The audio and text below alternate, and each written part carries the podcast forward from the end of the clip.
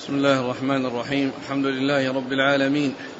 والصلاة والسلام على عبد الله ورسوله نبينا محمد وعلى آله وصحبه أجمعين. أما بعد يقول الإمام مسلم بن الحجاج النيسابوري رحمه الله تعالى في صحيحه في كتاب الإيمان قال وحدثنا منصور بن أبي مزاحم قال حدثنا إبراهيم بن سعد قال حاء وحدثني محمد بن جعفر بن زياد قال أخبرنا إبراهيم يعني بن سعد عن ابن شهاب عن سعيد بن المسيب عن أبي هريرة رضي الله عنه أنه قال سئل رسول الله صلى الله عليه وسلم أي الأعمال أفضل؟ قال إيمان بالله. قال ثم ماذا؟ قال الجهاد في سبيل الله. قال ثم ماذا؟ قال حج مبرور. وفي رواية محمد بن جعفر قال إيمان بالله ورسوله. قال وحدثنيه محمد بن رافع وعبد بن حميد عن عبد الرزاق. قال أخبرنا معمر عن الزهري بهذا الإسناد مثله. بسم الله الرحمن الرحيم. الحمد لله رب العالمين وصلى الله وسلم وبارك على عبده ورسوله نبينا محمد وعلى آله وأصحابه أجمعين.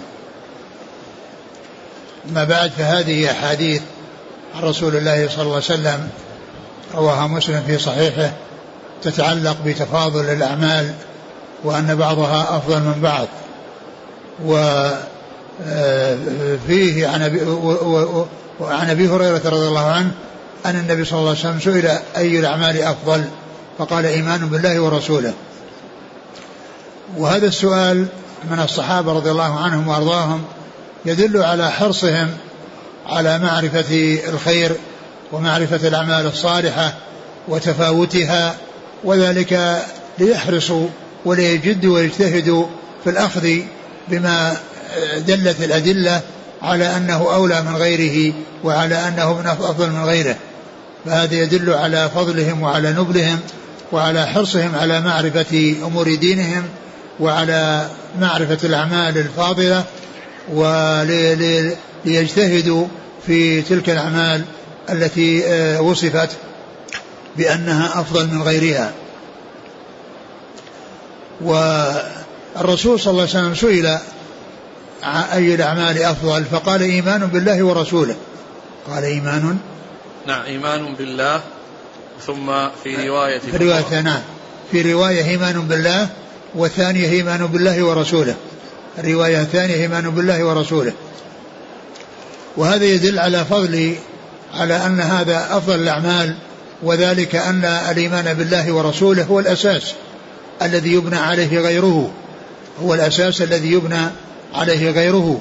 فلهذا قدم لأن غيره تابع له ولأن غيره من الأعمال إنما يكون تبعا له. فالرسول عليه الصلاة والسلام بين يعني أن الإيمان بالله والإيمان بالرسول صلى الله عليه وسلم هو أهم الأعمال وأفضل الأعمال عند الله سبحانه وتعالى. وهذا نظير ما جاء في حديث حديث جبريل من تقديم الإسلام تقديم شهادة لا إله إلا الله محمد رسول الله في تعريف الإسلام.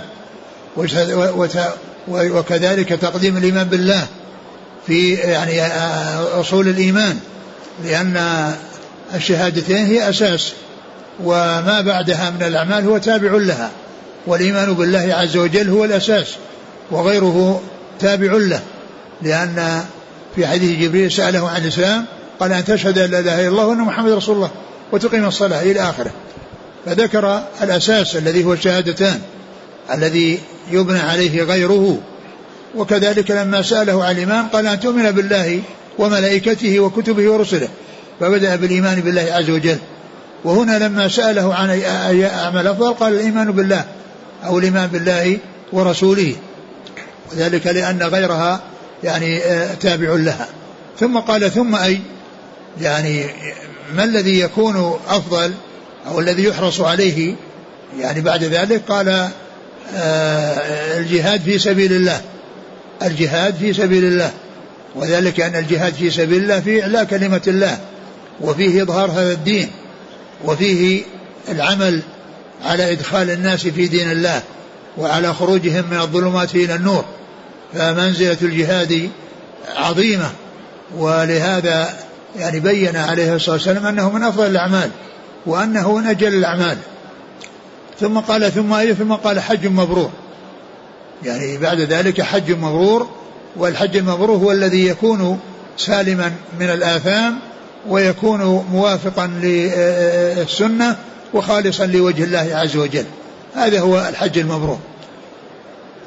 بر الحج هو أن يأتي بالإنسان أن يأتي الإنسان بالحج على الوجه الذي جاء عن رسول الله عليه الصلاة والسلام وأن يكون خالصا لله. فلا بد من الإخلاص لله ولا بد من المتابعة للرسول صلى الله عليه وسلم. وهذا هو الأساس الذي تبنى عليه الأعمال ويكون قبول الأعمال مبنيا عليه وهي أن تكون خالصة لوجه الله ومطابقة لسنة رسول الله صلى الله عليه وسلم. وعلامة بر الحج أن الإنسان ينظر إلى نفسه بعد الحج فإن رأى نفسه ورأى حاله تغيرت من الف... من من من السيء إلى الحسن ومن الحسن إلى الأحسن فهذه علامة بر الحج. علامة بر الحج أن يعرف الإنسان من نفسه أنه تغيرت حاله بعد الحج فتحول من الحالة الحالة السيئة إلى الحالة الحسنة أو من الحالة الحسنة إلى الحالة الأحسن الحالة التي هي أحسن منها. وفي هذا الحديث بيان عظيم شأن يعني الأساس الذي هو الإيمان بالله ثم الجهاد في سبيل الله الذي فيه إخراج الناس من الظلمات إلى النور ثم الحج الذي يعني يكفر به الله يكفر به الله الخطايا والذي آه، ليس له يعني جزاء للجنة كما جاء ذلك عن رسول الله عليه الصلاة والسلام. وقال من حج فلم يرفث ولم يفسق رجع كيوم ولدت أمه. وكل هذا يدلنا على على عظيم شأن الحج وعلى بيان فضله. ومن المعلوم أن الإيمان بالله ورسوله هو الأساس وهو المقدم على غيره وغيره تابع له. وما بعد ذلك جاءت الأحاديث في بيان آه، جملة من الأعمال وصفت بأنها أفضل من غيرها. وهذا وهذا يعني يرجع إلى يعني اختلاف يعني الأحوال واختلاف حال السائلين وأن كلا يعطى ما يناسبه أو يذكر في حقه أو في الجواب معه ما يناسبه أو أن أن من مقدرة. يعني أن كذا من خير الأعمال وكذا من خير الأعمال وكذا من خير الأعمال. يعني معناه أنها كلها من الخير من الخير.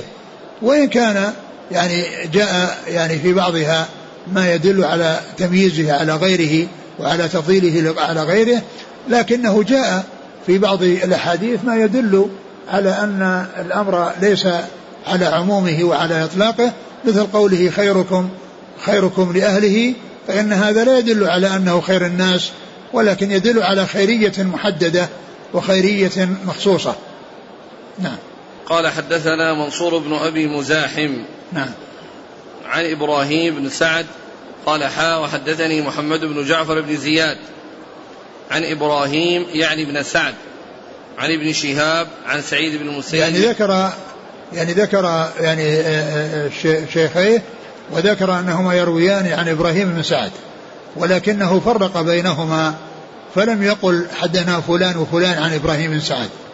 وذلك لأن الصيغة اختلفت يعني من شيخ يعني من الشيخ نفسه وبالنسبة للأخذ عن شيخه عن غيره. ففي الأول قال حدثنا آه، منصور بن أبي مزاحم عن قال حدثنا إبراهيم بن سعد. قال حدثنا إبراهيم بن سعد. إبراهيم بن مزاحم قال حدثنا إبراهيم بن سعد. عبر بحدثنا وذكر إبراهيم بن سعد ونسبه. هذا في الطريقة الأولى. أما الطريقة الثانية فقال أخبرنا. يعني بينه وبين إبراهيم بن سعد قال أخبرنا. وبالنسبة لإبراهيم قال إبراهيم فقط. ولم ينسبه فلم يقل ابن سعد. ولهذا جاء في يعني في فيه زيادة يعني ابن سعد. يعني فهذه فروق جعلت الإمام مسلم رحمه الله يجعل الإسنادين كل واحد على حدة ولم يجمعهما بين يقول حدثنا منصور بن أبي مزاحم و و الثاني محمد بن جعفر بن زياد. ومحمد ومحمد بن جعفر ما قال ما قال ما قال عن ابن عن عن إبراهيم بن سعد وإنما فرق بينهما لاختلاف في صيغ الأداء وللاختلاف في ذكر الشيخ لأن أحدهما نسبه والثاني لم ينسبه واكتفى بلفظ آه، اسمه وثم إن من بعده أتى بكلمة يعني ابن سعد. عن ابن شهاب عن سعيد بن المسيب عن أبي هريرة قال وفي رواية محمد بن جعفر قال إيمان بالله ورسوله. محمد بن جعفر الشيخ الثاني. لأنه ساقه على رواية الشيخ الأول. ساقه على رواية الشيخ الأول ثم ذكر الزيادة التي عند الشيخ الثاني وهي الإيمان بالله ورسوله. ومعلوم أن الإيمان بالله ورسوله متلازمان وشهادة لا إله إلا الله وشهادة أن محمد رسول متلازمان. فلا ينفع أن أن أن أن يشهد لا إله إلا الله دون أن يشهد أن محمد رسول الله ولا أن يؤمن بالله ولا أن يؤمن بالرسول. صلى الله عليه وسلم بل لا بد من الإيمان بهما ولا بد من الشهادتين آه لله بالألوهية ولنبيه محمد صلى الله عليه وسلم بالرسالة. قال وحدثنيه محمد بن رافع. محمد بن رافع نعم. وعبد بن حميد. نعم. عن عبد الرزاق عن معمر. عبد الرزاق بن همام معمر بن راشد الأزدي. عن, عن الزهري بهذا الإسناد مثله. نعم. قال حدثني أبو الربيع الزهراني قال حدثنا حماد بن زيد قال حدثنا هشام بن عروة حا قال وحدثنا خلف بن هشام واللفظ له قال حدثنا حماد بن زيد عن هشام بن عروة عن أبيه عن أبي مراوح الليثي عن أبي ذر رضي الله عنه أنه قال قلت يا رسول الله أي الأعمال أفضل؟ قال الإيمان بالله والجهاد في سبيله. قال قلت أي الرقاب أفضل؟ قال أنفسها عند أهلها وأكثرها ثمنا. قال قلت فإن لم أفعل. قال تعين صانعا أو تصنع لأخرق. قال قلت يا رسول الله أرأيت إن ضعفت عن بعض العمل؟ قال تكف شرك عن الناس فإنها صدقة منك على نفسك. ثم ذكر هذا الحديث عن أبي ذر. عن أبي ذر الغفاري رضي الله تعالى عنه. قال أنه سأل النبي عليه الصلاة والسلام أي الأعمال أفضل؟ قال الإيمان الإيمان بالله والجهاد في سبيله. الإيمان بالله والجهاد في سبيله. يعني هنا يعني ذكر ذكر الأمرين معا اللي هو الإيمان بالله والجهاد في سبيل الله. وفي في الحديث السابق ذكر الجهاد الإيمان بالله ثم سأل يعني سأله ثم أي؟ قال الجهاد في سبيل الله. وهنا جمع بينهما. ومعلوم التفاوت بينهما لأن الأول هو الأساس والثاني الذي هو الجهاد تابع له كما يعني مر في الحديث السابق. الإيمان بالله والجهاد في سبيله؟ نعم. آه. قال قلت أي الرقاب أفضل؟ قال أي الرقاب أفضل؟ يعني في عتقها. الإنسان إذا أراد أن يعتق رقبة أي الرقاب أفضل؟ في أن يقوم بعتقها. فقال عليه الصلاة والسلام أنفسها عند أهلها وأكثرها ثمنا. أنفسها عند أهلها. أنفسها عند أهلها التي هي نفيسة وغالية وعزيزة عليهم وهم حريصون عليها ويعني تعتبر عندهم يعني غالية ونفيسة وأكثرها ثمنا. يعني وأكثرها ثمنا. يعني كونها نفيسة في أنفسهم ويعني عظيمة عندهم وأيضا ثمنها كثير. فهذه إذا إذا حصل عتقها فإن فإن فإن هذا هو أفضل. يعني الرقاب التي تعتق أن تكون نفيسة وأن يكون نفيسة عند أهلها وأن يكون ثمنها, ثمنها كثيرا وذلك أن زيادة الثمن والنفاسة تدل على التميز على غيرها. لكن قال بعض أهل العلم إنه إذا إذا إذا تردد الأمر بين أن يعتق رقبة نفيسة أو يعتق رقبتين والقيمة واحدة أو متقاربة فإن اعتاق الرقبتين يكون أولى لأن فيه تخليص رقبتين من العتق. بخلاف الأول فإنه تخليص رقبة واحدة. وأما إذا كان فيما يتعلق بالأضحية قالوا إن, إن, إن التي تكون أنفس وتكون أكثر ثمنا وتكون أسمن فإنها تكون أولى من أن يكون من شاتين دون ذلك. وذلك أن المعتبر يعني في هذا آه، الأضاحي اللحم وكثرته ونفاسته. وأما بالنسبة للرقاب التي تعتق فإن عتق رقبتين وتمكينهما من الحرية يعني خير وأولى من رقبة واحدة. نعم. قال قلت فإن لم أفعل قال تعين صانعا أو تصنع لأخرق. قال فإن لم أفعل يعني ما يعني حصل منه هذه الأمور وما حصل منه يعني هذا الذي ذكر يعني من الإعتاق قال تعين صانعا أو تصنع لأخرق. يعني تعين صانعا يعني إنسان يعني يعمل وأنت تعينه في في في عمله أو تقوم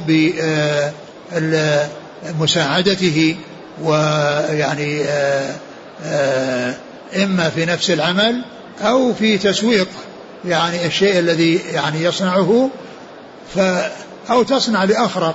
يعني الأخرق هو ضد الصانع الذي هو يعني ليس عنده ليس عنده حذق وليس عنده يعني قدرة على على الصناعة يعني تصنع له يعني تعمل له شيئا يفيده تعمل شيئا يفيده وتمكنه منه وتعطيه إياه. نعم. قال قلت يا رسول الله أرأيت إن ضعفت عن بعض العمل؟ قال تكف شرك عن الناس فإنها صدقة منك على نفسك. ثم ذكر بعد ذلك أنه قال أرأيت إن ضعفت عن بعض العمل. قال تكف شرك عن الناس فإنها صدقة صدقة منك على نفسك. وهذا يدلنا على أن الترك أن هذا يعتبر يعني عمل ويعتبر يعني شيء يؤجر عليه وهذا إنما يكون يعني مع النية. أما إذا يعني حصل منه آه، ترك الشر يعني عن طريق غفلة أو عن طريق عدم انتباه فهذا لا يقال إنه يؤجر عليه لأن العبرة لأن العمل بالنيات كما قال ذلك رسول الله عليه الصلاة والسلام. قال إنما الأعمال بالنيات. فيعني كونه ترك الشر لأنه آه، يعني غافل عنه ولم يقع على باله فهذا يعني لا يؤجر عليه. وأما إذا كان تركه عجزا عنه مع حرصه عليه فإنه يؤاخذ على ما يقوم في قلبه من من الاهتمام والاشتغال وتحديث النفس وتفكير بأنه متى يحصل الأمر المنكر فإنه يعني يقدم عليه. فهذا يدلنا على أن أن أن كف الأذى وترك الأذى والترك أنه شيء أنه مما يؤجر مما يؤجر عليه الإنسان. نعم. قال حدثنا أبو الربيع الزهراني وهو سليمان بن داود. عن حماد بن زيد نعم عن هشام بن عروة نعم. حا قال وحدثنا خلف بن هشام نعم. واللفظ له نعم. عن حماد بن زيد عن هشام بن عروة عن أبيه عن أبي مراوح الليثي أبو مراوح الليثي يعني قيل إنه اسمه إن هذا اسمه كن كنيته اسمه وقيل إن اسمه سعد عن أبي ذر أبي ذر الغفاري هو جندب بن جنادة جندب بن جنادة رضي الله عنه. الأخرق هو الذي لا يحسن الصنعة. نعم. ومن حذق في الصنعة يسمى صنعا بفتحتين في الرجل. يسمى صنعا يسمى صنع والمرأة صناع. والمرأة صناع. نعم. قال حدثنا محمد بن رافع قال وعبد بن حميد قال عبد أخبرنا. وقال ابن رافع حدثنا عبد الرزاق قال أخبرنا معمر عن الزهري عن حبيب مولى عروة بن الزبير عن عروة بن الزبير عن أبي مراوح عن أبي ذر رضي الله عنه عن النبي صلى الله عليه وسلم بنحوه غير أنه قال فتعين الصانع أو تصنع لأخرق. ذكر هذا الحديث وقال بنحوه وكلمة بنحوه تختلف عن قوله عن مثله لأنه إذا قيل مثله معناه أنه مماثل في اللفظ والمعنى. وإذا قال نحوه يعني أنه مماثل في المعنى مع الاختلاف في الألفاظ. وقال إنه وقال فيه غير أنه قال وت... وإيش؟ وتصنع لأخرق. فتعين الصانع أو تصنع لأخرق. نعم تعين الصانع أو تصنع لأخرق. هناك اللفظ الأول وشو تعين صانعا نعم. أو تصنع لأخرق. نعم. يعني الفرق يعني بين الأول والثاني تعين صانعا أو تعين الصانع. نعم. قال حدثنا محمد بن رافع وعبد بن حميد قال عبيد أخ قال عبد أخبرنا وقال ابن رافع حدثنا. يعني هذا من عناية الإمام مسلم رحمه الله في ألفاظ الرواة. يعني بحيث يبين من له من له لفظ وأن من كان لفظه حدثنا ومن كان لفظه أخبرنا. يعني فهذا من من دقة مسلم رحمه الله وحرصه على المحافظة على الألفاظ. ولهذا الحافظ بن حجر لما ذكر ترجمة مسلم في بلوغ المراء في في في تهذيب التهذيب قال قلت حصل للإمام مسلم حظ عظيم ومفرط. لم يحصل يعني لغيره يعني في صحيحه. يعني أثنى عليه ثناء عظيما وأنه كان يعنى بالمحافظة على الأحاديث وعلى عدم الرواية بالمعنى وعلى المحافظة على الألفاظ وكذلك ألفاظ الرواة وتعبيرات الرواة والتفريق بين حدثنا وأخبرنا وبين من له اللفظ يعني منهم يعني يبين يعني إذا ذكره عن شيخين يبين من له اللفظ يعني معناها أن اللفظ مسوق لمن قال هذا لفظ فلان وأما غيره يعني فيكون له ألفاظ أخرى تختلف نعم عن عبد الرزاق عن معمر عن الزهري عن حبيب مولى عروة بن الزبير نعم. عن عروة بن الزبير عن أبي مراوح عن أبي ذر نعم. قال حدثنا أبو بكر بن أبي شيبة قال حدثنا علي بن مسهر عن الشيباني عن الوليد بن العيزار عن سعد بن إياس أبي عمرو الشيباني عن عبد الله بن مسعود رضي الله عنه أنه قال سألت رسول الله صلى الله عليه وسلم أي العمل أفضل؟ قال الصلاة لوقتها. قال قلت ثم أي؟ قال بر الوالدين. قال قلت ثم أي؟ قال الجهاد في سبيل الله. فما تركت أستزيده إلا إرعاء عليه. ثم ذكر هذا الحديث عن ابن مسعود رضي الله عنه أنه سأل النبي صلى الله عليه وسلم عن أفضل الأعمال قال الصلاة لوقتها. الصلاة لوقتها يعني أن الإنسان يؤديها في وقتها. ويعني و وأيضا يكون تأديتها في أول وقتها. المبادرة لأن المبادرة إليها في أول وقتها فيه الإسراع إلى آه، أداء الواجب وأداء ما أوجبه الله على العبد وأن يبادر فيه في أوله. يبادر إليه في أول الوقت. ف فالصلاة لوقتها فبدأ بحق الله عز وجل الذي هو الصلاة. بدأ بحق الله عز وجل الذي هو الصلاة. والصلاة هي عمود الإسلام وهي أعظم أركان الإسلام بعد الشهادتين وهي التي تتكرر في اليوم والليلة خمس مرات وبها يعرف يعني من يكون مستقيما ومن كان غير مستقيم لأن الإنسان إذا صاحب إنسانا فإنه يعني يستطيع أن يعرف حاله في, خلال يعني آه، يوم وليلة. إذا عرف أنه من المصلين وأنه من المحافظين على الصلاة فهذه علامة خير. وإذا كان بخلاف ذلك فهي علامة شر. بخلاف غيرها من الأعمال فإنها لا تتكرر مثلها مثل الصلاة. لأن الزكاة تجب في السنة مرة واحدة يعني آه لمن ملك نصابا وحال عليه الحول. والصيام شهر في السنة والحج مرة في العمر ولكن الصلاة في اليوم والليلة خمس مرات. في اليوم والليلة في اليوم والليلة خمس مرات. ولهذا فإنها أعظم العبادات وهي يعني مقدمة على غيرها من من من الأعمال الأخرى وهي أول ما يدعى إليه بعد التوحيد.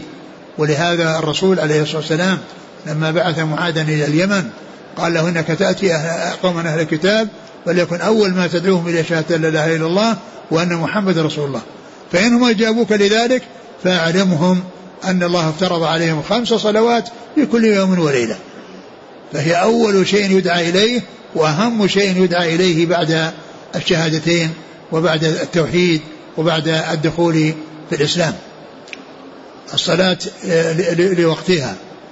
وهذا يعني يدل على على الاهتمام بالأوقات والمحافظة عليها وأن الإنسان لا يخرجها عن وقتها بل ولا ولا يقربها من من, من آخر الوقت لأن ذلك قد يؤدي إلى الفوات.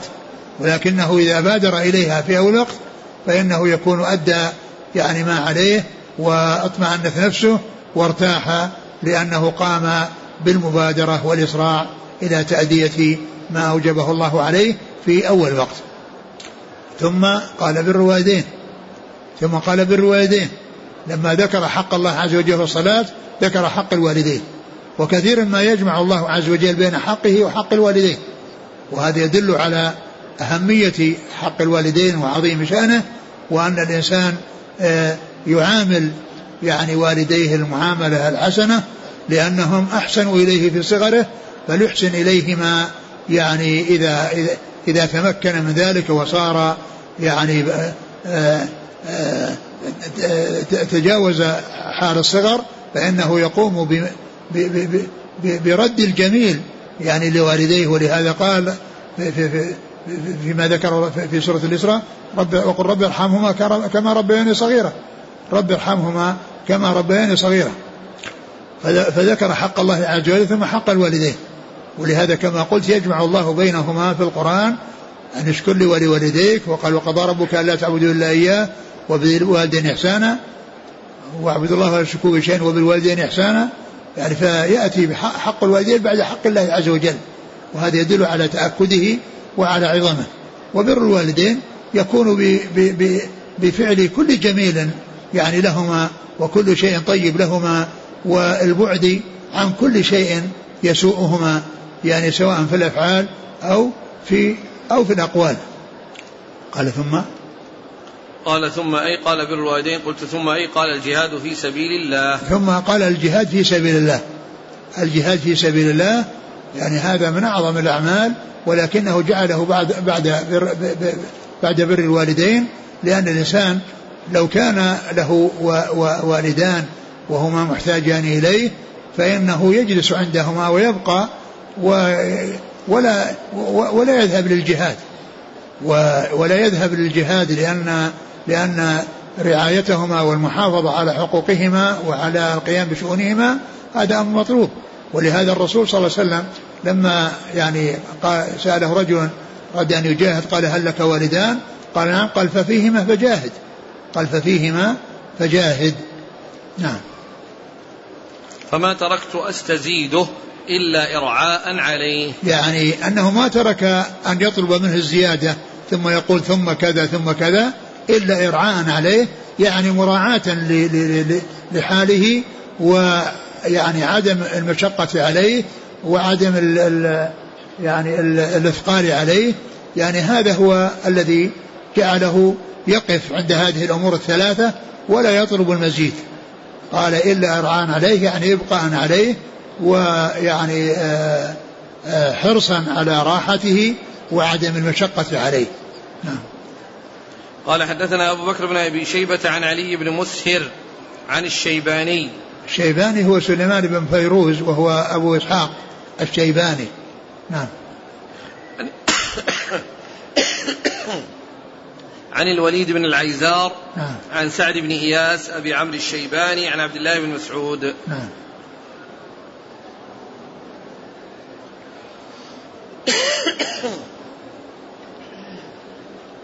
قال حدثنا محمد بن أبي عمر المكي قال حدثنا مروان الفزاري قال حدثنا أبو يعفور عن الوليد بن العيزار عن أبي عمرو الشيباني عن عبد الله بن مسعود رضي الله عنه أنه قال قلت يا نبي الله أي الأعمال أقرب إلى الجنة؟ قال الصلاة على وقتها. قلت وماذا يا نبي الله؟ قال بر الوالدين. قلت وماذا يا نبي الله؟ قال الجهاد في سبيل الله. ثم ذكر هذا الحديث من طريق أخرى وهو وهو مثل الذي قبله وهو مثل الذي قبله. ذكر حق الله عز وجل ثم ذكر حق الوالدين ثم ذكر الجهاد في سبيل الله. في الأول و... نعم. أي العمل أفضل؟ نعم. أما هنا أي الأعمال أقرب إلى الجنة؟ نعم. أي. أي الأعمال أقرب إلى الجنة ومعلوم أن أن الأعمال يعني التي هي يعني فاضلة يعني أنها أجرها عظيم وأنها من أسباب دخول الجنة وهم يسألون عن كل شيء يقربهم إلى الجنة ويباعدهم من النار أي العمل أقرب إلى الجنة يعني الإنسان إذا فعلها يكون قريبا إلى الجنة وأن يكون من أهلها نعم قال حدثنا محمد بن أبي عمر المكي نعم. عن مروان الفزاري مروان بن معاوية الفزاري عن أبي يعفور وهو عبد الرحمن بن عبيد بن نصطاس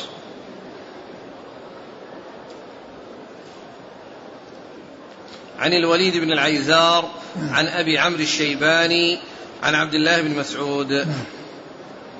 قال وحدثنا عبيد الله بن معاذ العنبري قال حدثنا أبي قال حدثنا شعبة عن الوليد بن العيزار أنه سمع أما أنه سمع أبا عمرو الشيباني قال حدثني صاحب هذه الدار وأشار إلى دار عبد الله رضي الله عنه.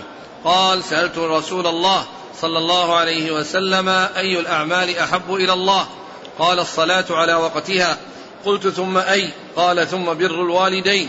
قلت ثم أي قال ثم الجهاد في سبيل الله قال حدثني بهن ولو استزدته لزادني. ثم ذكر هذا الحديث عن المسعود رضي الله عنه وهو مثل الذي قبله يعني في في الأسئلة والأجوبة لأن هناك هنا قال أحب الأعمال إلى الله أي الأعمال أحب إلى الله. فقال عليه الصلاة والسلام الصلاة في وقتها. ثم قال ثم أي قال بر الوالدين. ثم قال أي ثم قال الجهاد في سبيل الله. قال ولو استزدته لزادني. يعني هذا يبين في الأول قال إنه تركه يعني إبقاء عليه وعدم المشقة عليه. وهنا يبين أنه آه، آه، إنما ترك يعني آه، الزيادة في الأسئلة إبقاء عليه. يعني كما تقدم وأنه لو استزاده لزاده. لو طلب منه مزيد لأجابه وذلك لما يعلمه من حال الرسول عليه الصلاة والسلام. قوله عن هذا الشيء المستقبل الذي لم يحصل لما علمه من حاله صلى الله عليه وسلم وعلى حرصه على على إفادة الناس وعلى تعليم الناس. يعني الذي جعله يقول ولو استزدته لزدني لأن لأنه رأى منه الاستعداد للإجابة. سأله ثم أجابه ثم سأله ثم أجابه فهو لو سأله لأجابه. قال ولو استزدته لزادني. والحديث فيه قال الذي الذي روى عن مسعود قال حدثنا صاحب هذه الدار وأشار إلى دار عبد الله بن مسعود. يعني وهذا يدل على أن الإشارة إذا إذا أفهم إذا إذا حصل منها الإفهام ويعني آه، اتضح الأمر فيها آه، ولا لبس فيها فإن ذلك يكون كافيا لأنه ما قال حدثنا حدثنا ابن مسعود وإنما قال حدثنا صاحب هذه الدار وأشار إلى داره وداره معروفة ويشير إلى شيء معروف عند من يحدثهم. وأشار إلى دار عبد الله بن مسعود. يعني وهذا كأن فيه يعني إشارة إلى التأكيد وأن هذه صاحب هذه الدار هو الذي حدثنا بذلك عن رسول الله عليه الصلاة والسلام. وفي الرواية التي بعدها قال ولم يسمه لنا. وهذا يعني زيادة إيضاح. وإلا فإن يعني الرواية السابقة تدل على عدم التسمية. لأن عندنا صاحب الدار وأشار إلى دار مسعود. فلم يسمه. فقوله ولم يسمه لنا في الرواية الثانية هذا زيادة في الإيضاح. وإلا فإن الرواية الأولى كافية. نعم. قال حدثنا عبيد الله بن معاذ العنبري عن أبيه عن شعبة عن الوليد بن العيزار عن أبي عمرو الشيباني عن صاحب هذه الدار وأشار إلى دار عبد الله. قال حدثنا محمد بن بشار قال حدثنا محمد بن جعفر قال حدثنا شعبة بهذا الإسناد مثله وزاد وأشار إلى دار عبد الله وما سماه لنا. نعم. قال حدثنا محمد بن بشار عن محمد بن جعفر محمد بن بشار ملقب بن دار ومحمد بن جعفر ملقب غندر. عن شعبة بهذا الإسناد مثله. قال حدثنا عثمان بن أبي شيبة قال حدثنا جرير عن الحسن بن عبيد الله عن أبي عمرو الشيباني عن عبد الله رضي الله عنه عن النبي صلى الله عليه وسلم أنه قال أفضل الأعمال أو العمل الصلاة لوقتها وبر الوالدين. ثم ذكر هذه الطريق التي فيها أن النبي عليه الصلاة والسلام قال أفضل الأعمال الصلاة في وقتها وبر الوالدين. يعني فهذا يعني فيه أنه, أنه قاله يعني ابتداء. ولكن كما هو معلوم ال ال ال ال الجواب مبني على أسئلة. ولكنه ذكره هنا يعني اختصارا دون أن يذكر السؤال. دون أن يذكر السؤال. نعم. قال حدثنا عثمان بن أبي شيبة عن جرير جرير بن عبد الحميد الضبي الكوفي. عن الحسن بن عبيد الله نعم. عن أبي عمرو الشيباني عن عبد الله. نعم. صلى الله إليك يقول إذا كان هناك إخوة كثر يرعون حق الوالدين فهل يجوز الخروج للجهاد بدون إذن الوالدين؟ لا. يعني يذهب لا يذهب إلا بإذن الوالدين ولو كان فيه عدد. صلى الله عليك بين فترة وأخرى هناك من يدعو إلى الجهاد في سبيل الله في هذا الوقت. فهل هناك شروط معينة للقيام بالجهاد خاصة في هذا الزمن؟ أقول هذا الزمان زمن فتن والإنسان يعني يجتهد في مجاهدة نفسه ومجاهدة من يستطيع من أقاربه في دعوته إلى الخير وتبصيره يعني إلى إلى الحق والهدى. وأما يعني ما يحصل في هذا الزمان من فتن وأمور تحصل في أماكن متعددة ثم بعض الشباب يعني يحرص على أن يذهب وهو ليس عنده الاستعداد وليس عنده قدرة فيذهب فيكون وقودا للنار لأنه ليس عنده خبرة ف فلا يذهب الإنسان يعني لهذه الجهاد في مثل هذه هذه الأماكن التي عرف ويعني بالأحوال التي جرت في أوقات متعددة أنهم يذهبون ويعني يحصل عليهم مضرة ويحصل منهم مضرة وإنما يبقون عند أهليهم ويحسنون إلى أهليهم ويحسنون إلى أنفسهم ويجاهدوا أنفسهم ويجاهدوا غيرهم.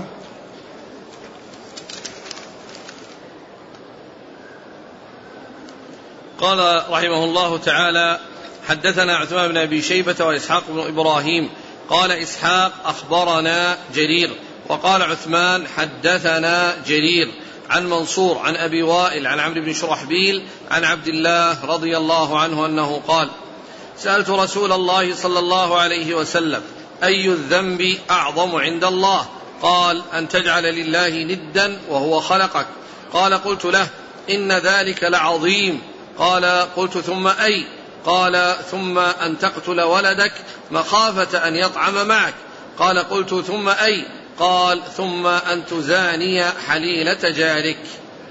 ثم لما ذكر ما يتعلق بأفضل الأعمال وحرص الصحابة رضي الله عنهم وأرضاهم على معرفتها ليبادروا إلى فعلها وليعرفوا ما كان أفضل فيولوه عناية أكثر.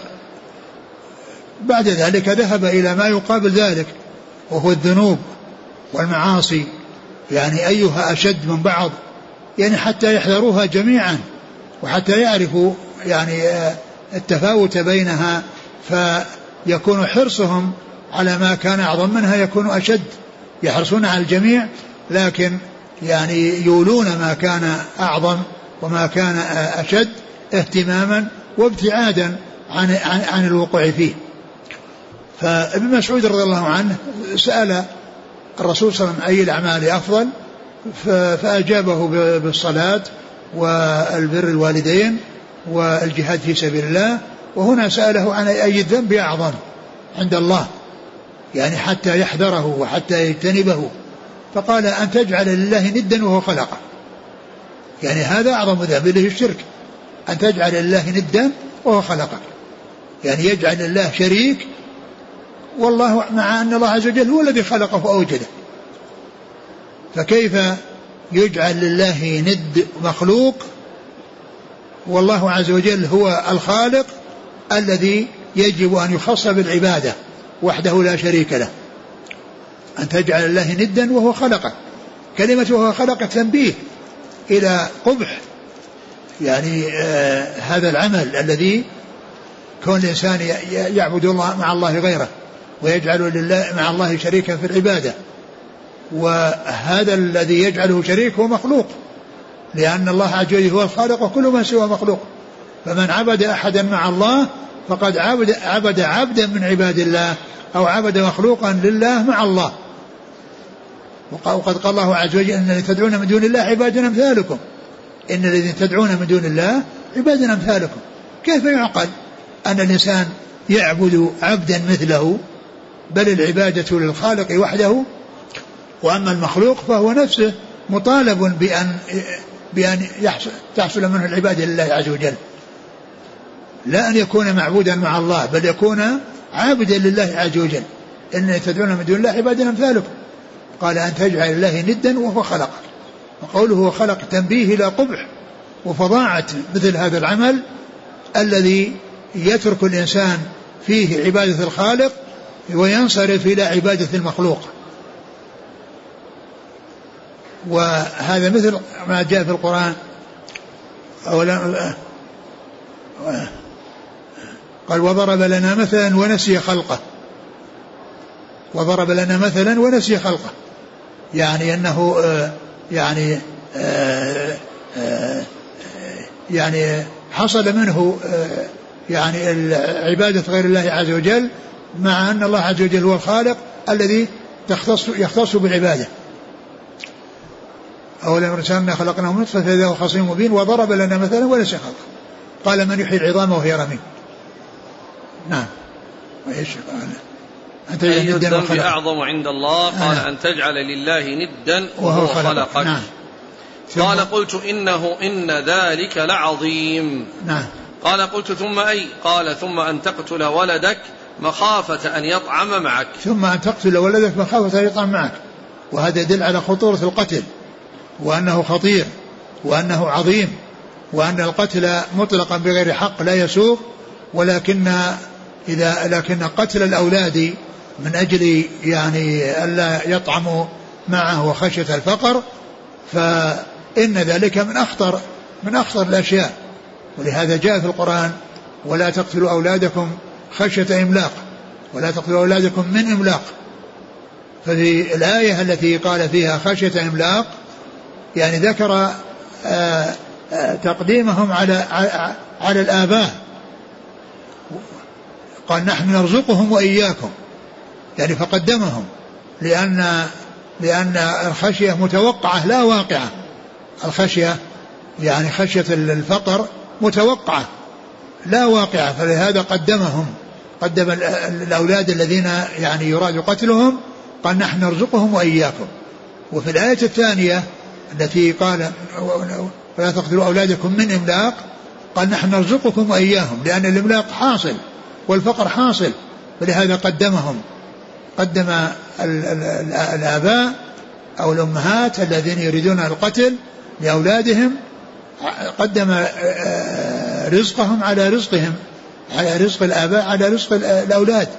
وفي الآية التي فيها التوقع وليس بواقع قدم فيها رزق الأولاد على رزق الآباء. أن تقتل ولدك خشية أن يطعم معك. يعني بسبب الفقر. نعم. ومنه ما كان يعمل مع الموؤودة. وكذلك. وكذلك منه ما كان مع الموؤودة. نعم. قال قلت ثم أي؟ قال ثم أن تزاني حليلة جارك. قال ثم أن تزاني حليلة جارك. الحليلة هي الزوجة أو الأمة التي يعني يعني يستحلها يعني آه، الزوج أو السيد فيزاني بحليلة جاره. يعني هذا يعني فيه فظاعة هذا العمل لأن الزنا مطلقا في حرام وشديد وخطير. ولكنه إذا كان مع مع الجار أو مع يعني حليلة الجار فإن ذلك يكون أخطر لأن الجار له حق عظيم ومن حقه أن يوصل إليه الإحسان وأن يكف عنه آه، الأذى فكون الإنسان يفعل هذا مع حديث جاره هذا في غاية الخطورة. ثم إن ذلك لسهولته نص على يعني ذلك لأن فيه السهولة والقرب لأنه يعني يعني يدخل يرى من يدخل ومن يخرج وقد يعني يكون يعني فيه آه اتصال وكلام وقد يكون مع السطوح يعني يكون هناك آه يعني آه تكلم وفعل يعني أشياء تؤدي إلى إلى الفاحشة. ثم إن التنصيص بقوله حليلة الجار التي هي الزوجة هذا ليس مقصورا عليه.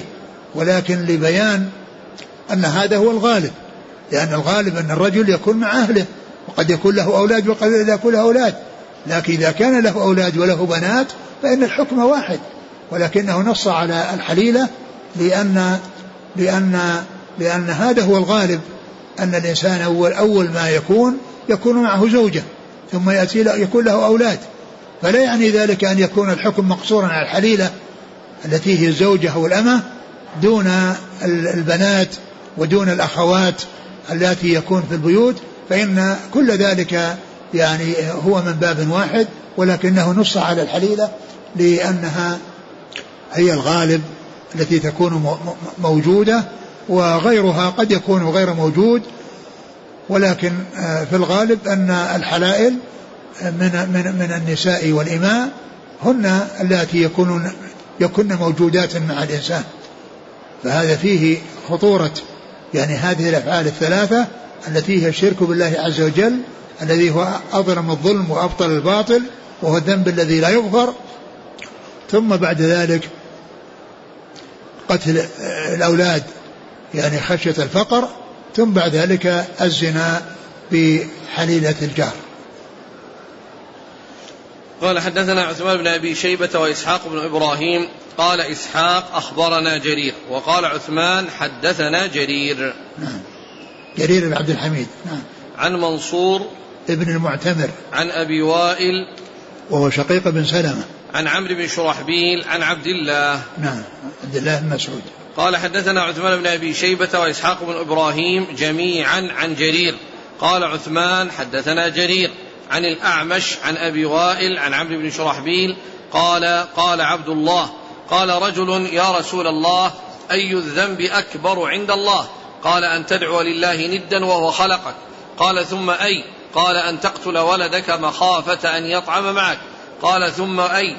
قال أن تزاني حليلة جارك فأنزل الله عز وجل تصديقها والذين لا يدعون مع الله إلها آخر ولا يقتلون النفس التي حرم الله إلا بالحق ولا يزنون ومن يفعل ذلك يلقى أثاما. الحديث الأول وش السؤال في الأول؟ سألت عن عبد الله قال سألت رسول الله. نعم. هنا في الأول قال سألت رسول الله صلى الله عليه وسلم. وهنا قال سأل رجل رسول الله عليه الصلاة والسلام. وفي الغالب أنه ما دام ابن مسعود سأل الرسول عليه الصلاة والسلام وأنه هو السائل وفي الآخر قال رجل لأن لأن الرجل قد قد يكني عن نفسه. فيقول يعني فعل رجل وهو الذي وهو المقصود. وكلامه صحيح لأنه رجل. يعني بدلا من كونه يقول يعني سألت يعني يمكن أن يكني عن نفسه برجل. وهذا يعني جاء في الأحاديث جاء في أحاديث كثيرة أن الإنسان عندما يريد أن يذكر نفسه أو يعني يجعل شيء مضافا إليه يعني يقول سأل رجل أو فعل رجل أو أن رجلا فعل كذا وكذا وكلامه صحيح ليس بكذب. هذا مطابق للواقع هو رجل.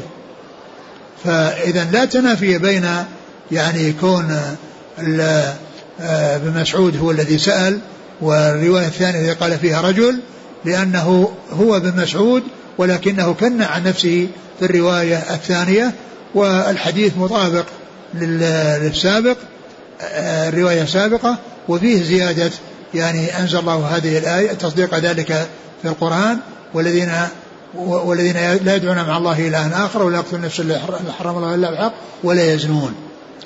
هذه الأمور الثلاثة اللي جاءت في الحديث وهي مرتبة على هذا الترتيب الذي جاء في الحديث وهي أيضا يعني مطابقة ومتفقة مع الترتيب الذي جاء في الحديث حيث ذكر فيه أولا الشرك ثم ذكر قتل النفس ثم ذكر بعد ذلك الزنا. نعم. قال حدثنا عثمان بن أبي شيبة وإسحاق بن إبراهيم جميعا عن جرير. قال عثمان حدثنا جرير عن الأعمش سليمان بن مهران. عن أبي وائل عن عمرو بن شرحبيل عن عبد الله. نعم. قال رحمه الله تعالى حدثني عمرو بن محمد بن بكير بن محمد الناقد. قال حدثنا إسماعيل بن علية عن سعيد الجريري. قال حدثنا عبد الرحمن بن أبي بكرة عن أبيه رضي الله عنه أنه قال كنا عند رسول الله صلى الله عليه وسلم فقال ألا أنبئكم بأكبر الكبائر ثلاثا؟ الإشراك بالله وعقوق الوالدين وشهادة الزور أو قول الزور. وكان رسول الله صلى الله عليه وسلم متكئا فجلس فما زال يكررها حتى قلنا ليته سكت. ثم ذكر بعد ذلك هذه الأحاديث المتعلقة بالكبائر. فقال يعني في هذا الحديث عن أبي بكر قال النبي صلى الله عليه وسلم قال ألا, ألا, ألا أحدثكم أو لا أخبركم؟ ولا أنبئكم. ألا أنبئكم بأكبر الكبائر ثلاثا. ألا أنبئكم بأكبر الكبائر ثلاثا يعني قال ذلك ثلاث مرات. فهذا يعني يدل على كمال بيانه وعلى فصاحته صلى الله عليه وسلم وبلاغته وعلى حرصه للإفادة. فهو عليه السلام أفصح الناس وأنصح الناس للناس. أفصح الناس لسانا وأكملهم بيانا وهو أعظمه نصحا لخلق الله لخلق الله صلوات الله وسلامه وبركاته عليه. فهذه الجملة التي قدم بها بين ذكر الكبائر وهي قوله ألا أحدث ألا أنبئكم بأكبر الكبائر؟ وقالها ثلاث مرات. أولا قال ألا وهذه للتنبيه. ألا وهذه تدل على التنبيه والاهتمام بالشيء الذي ذكره بعدها. ثم التكرار كونه كرر الجملة ثلاثا. كل هذا يجعل من يسمع يستعد ويتهيأ لقبول ولاستيعاب ما يسمعه من رسول الله عليه الصلاة والسلام حتى لا يفوته منه شيء. حتى لا يفوته منه شيء. ألا أنبئكم بأكبر الكبائر ثلاثا؟ الإشراك بالله وعقوق الوالدين وشهادة, وشهادة الزور أو قول الزور. أو قول الزور. وكان متكئا فجلس فقال ألا وشهادة الزور ألا وقول الزور فما زال يكررها حتى قلنا ليته سكت. ذكر الإشراك بالله عز وجل الذي هو مقابل حق الله عز وجل وهو التوحيد ثم ذكر العقوق للوالدين الذي هو مقابل البر يعني كما كما تقدم لما سئل يعني عن أفضل الأعمال قال الإيمان ذكر يعني حق الله عز وجل الذي هو الصلاة ثم ذكر يعني بر الوالدين. وهذا فيه الجمع بين حق الله عز وجل وحق الوالدين فيما يتعلق بالمطلوب وفيما يتعلق بالتحذير مما يقابل ذلك. ففيه يعني الأمر بعبادة الله وبر الوالدين وفيه النهي عن الإشراك بالله وعن عقوق الوالدين وعن عقوق الوالدين. والعقوق هو ضد البر. وذلك بأن يسيء إليهما سواء بالقول أو الفعل. يعني بأي إساءة. لأن هذا كله من العقوق. أن يساء إليهما في قول أو فعل. أو أي شيء يعني يؤثر عليهما ويجعلهما يتأثران ويتألمان. هذا الحديث عن أبي بكر رضي الله عنه في بيان جملة من أكبر الكبائر. وان وأعظمها هو الشرك بالله عز وجل وهو المقابل لحق الله لأن حق الله التوحيد ويقابله الشرك.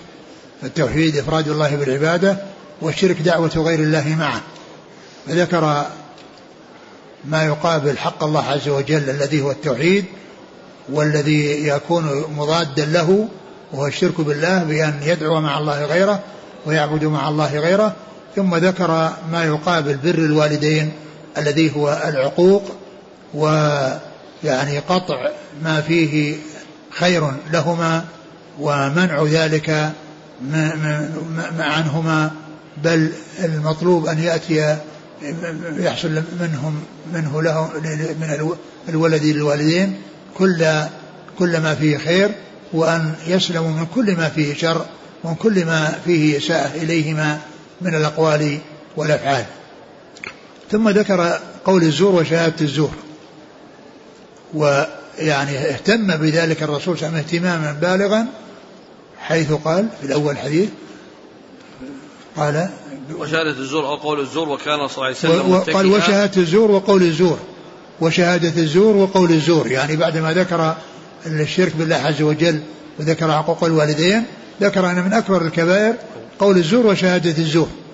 وقول الزور وشهادة الزور يعني آه، لفظان أحدهما خاص والثاني عام لأن شهادة الزور هي من جملة قول الزور وقول, وقول الزور يشمل الشهادة وغير الشهادة لأن الشهادة تتعلق بشهادة يعني تتعلق بشهادة كاذبة يعني شهادة زور وأما قول الزور فإنها تدخل فيه الشهادة لأن الشهادة قول زور ويدخل فيه غيرها ولهذا جاء في القرآن يعني أن أن الظهار وما يأتي في الظهار وإنهم ليقولون منكرا من القول وزورا.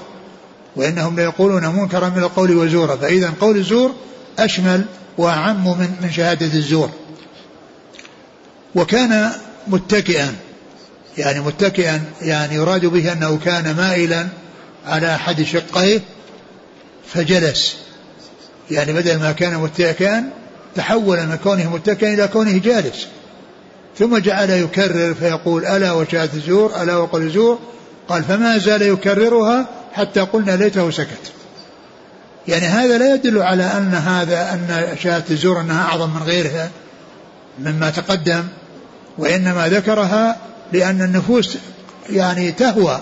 يعني هذا الشيء وقد تميل إلى هذا الشيء من أجل أن تحصل يعني فوائد هي في الحقيقة مضار أو يحصل يعني شيء يعود إليه من مال أو غيره ف فمن أجل ذلك اهتم به وكرره.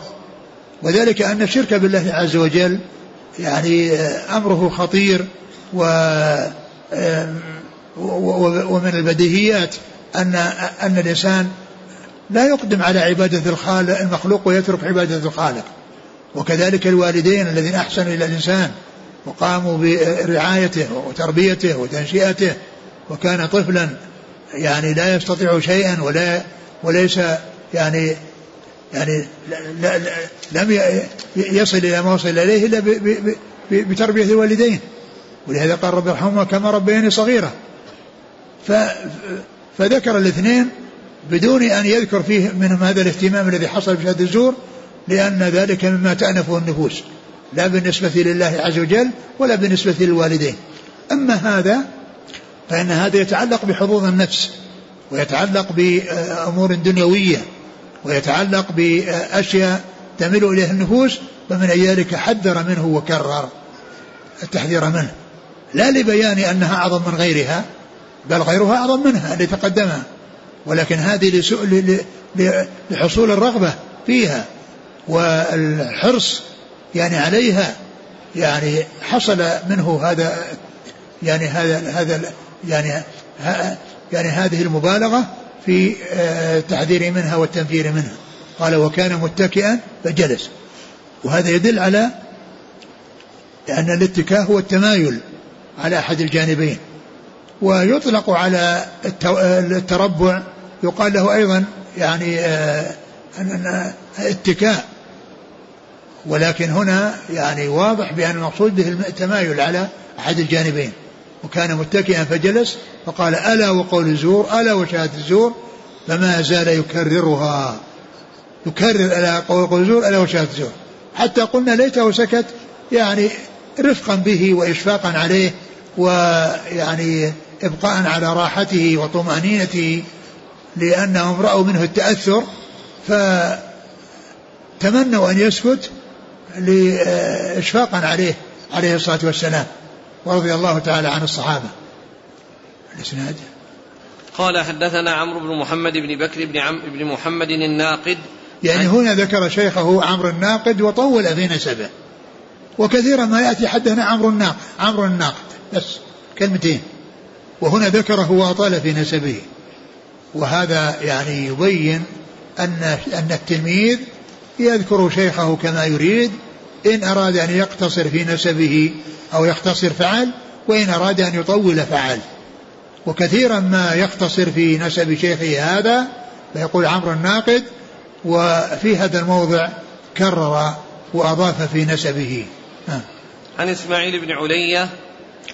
عن إسماعيل بن علية إسماعيل بن إبراهيم بن مقسم الأسدي ويقال له ابن علية نسبة إلى أمه. عن سعيد الجريري. سعيد, سعيد بن إياس الجريري. عن عبد الرحمن بن أبي بكرة. نعم. عن أبيه نعم وأبو بكرة هو نفيع بن الحارث رضي الله تعالى عنه. قال وحدثني يحيى بن حبيب الحارثي. قال حدثنا خالد وهو ابن الحارث. قال حدثنا شعبة. قال أخبرنا عبيد الله بن أبي بكر عن أنس رضي الله عنه عن النبي صلى الله عليه وسلم في الكبائر.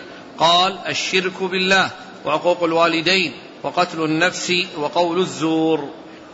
ثم ذكر هذا الحديث عن أنس وفيه الأمور الثلاثة السابقة ويضاف إليها ويضاف إليها قتل النفس ويضاف إليها قتل النفس لأنه ذكر الكبائر وذكر الثلاث السابقة وذكر ال ال القتل واقتصر على قول الزور الذي يشمل الشهادة ويشمل غير الشهادة.